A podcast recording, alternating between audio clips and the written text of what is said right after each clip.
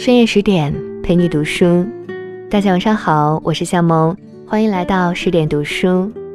今天我们一起走进梁实秋，蓦然一惊，已到中年。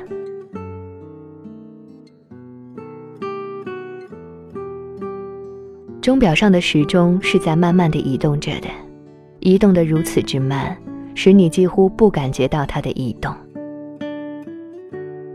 人的年纪也是这样，一年又一年，总有一天你会蓦然一惊，已经到了中年。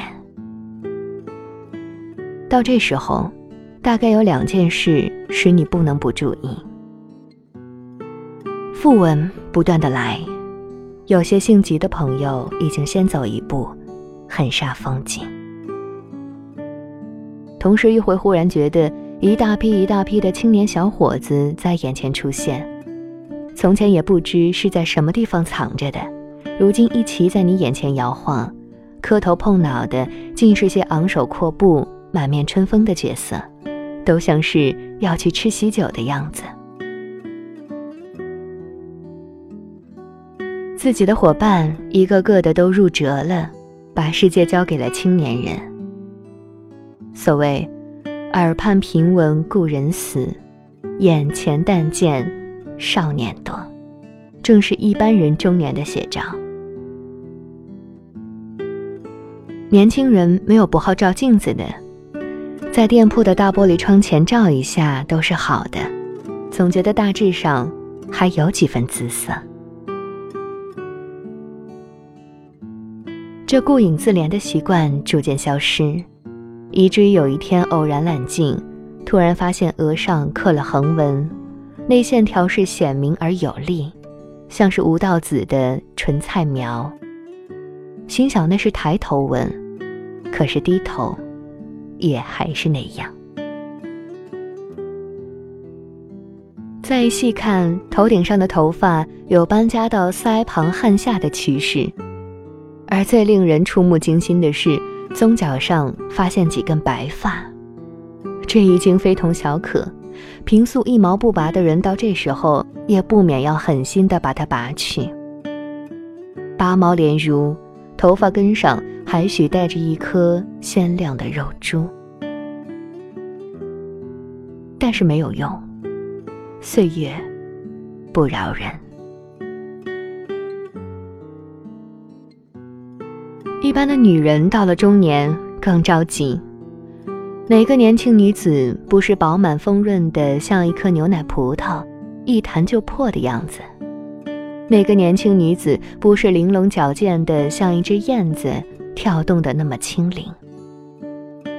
到了中年，全变了。曲线还存在，但满不是那么回事。该凹入的部分变成了突出。该突出的部分变成了凹入，牛奶葡萄要变成金丝蜜枣，燕子要变鹌鹑。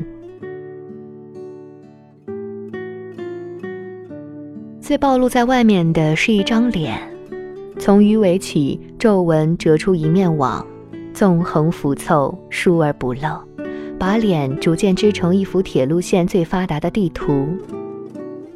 脸上的皱纹已经不是烫斗所能烫得平的，同时也不知怎么在皱纹之外还常常加上那么多的苍蝇屎，所以脂粉不可少，除非粪土之墙没有不可污的道理。在原有的一张脸上再照上一张脸，本是最简便的事。不过，在上妆之前。下妆之后，容易令人联想起《聊斋志异》的那一篇“画皮”而已。女人的肉好像最经不起地心的吸力，一到中年便一起松懈下来，往下堆摊。成堆的肉挂在脸上，挂在腰边，挂在怀际。听说有许多西洋女子用擀面杖似的一根棒子，早晚浑身乱搓，希望把浮肿的肉压得结实一点。又有些人干脆既食脂肪，既食淀粉，扎紧裤带，活生生的把自己饿回青春去。有多少效果，我不知道。别以为人到中年就算完事，不，譬如登临，人到中年像是攀击到了最高峰，回头看看，一串串的小伙子正在头也不回呀，汗也不开的往上爬。再仔细看看，路上有好多块绊脚石，曾把自己磕碰得鼻青脸肿，有好多处陷阱。使自己做了若干年的井底之蛙。回想从前，自己做过扑灯蛾，惹火焚身；自己做过撞窗户纸的苍蝇，一心愿奔光明，结果落在粘苍蝇的胶纸上。这种种景象的观察，只有站在最高峰上，才有可能向前看。前面是下坡路，好走得很。施耐庵《水浒序》云：“人生三十未娶，不应再娶；四十未仕，不应再仕。”其实娶仕都是小事，不娶不仕也罢，只是这种说法有点中途弃权的意味。西谚云。人的生活在四十开始，好像四十以前不过是几出配戏，好戏都在后面。我想，这与健康有关。吃窝头米糕长大的人，拖到中年就算不易，生命力已经蒸发殆尽。这样的人焉能再娶？何必再试？夫为他赐保命，都嫌来不及了。我看见过一些得天独厚的男男女女，年轻的时候愣头愣脑的，浓眉大眼，生姜挺硬，像是一些又青又涩的毛桃子，上面还带着挺长的一层毛。它们是未经琢磨过的朴实。可是到了中年，他们变得润泽了，容光焕发，脚底下像是有了弹簧。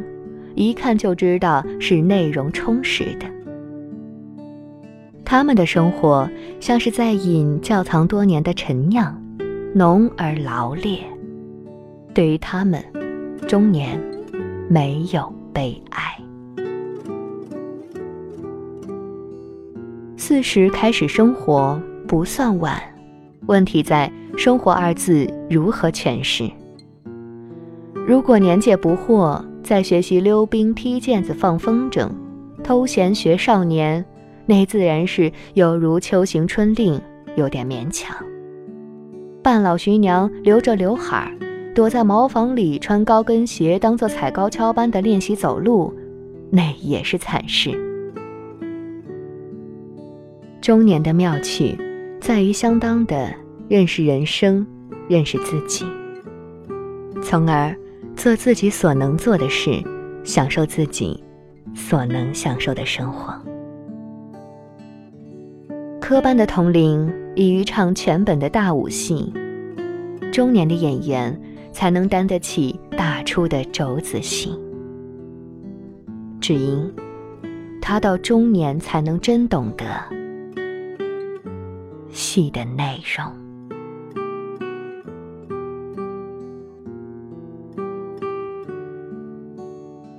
好了，这篇文章就和你分享到这里。如果你喜欢今天的分享，不要忘记在底部给十点金点一个赞哦。更多好书好文，欢迎你继续关注十点读书。我是夏萌，祝你晚安，做个好梦。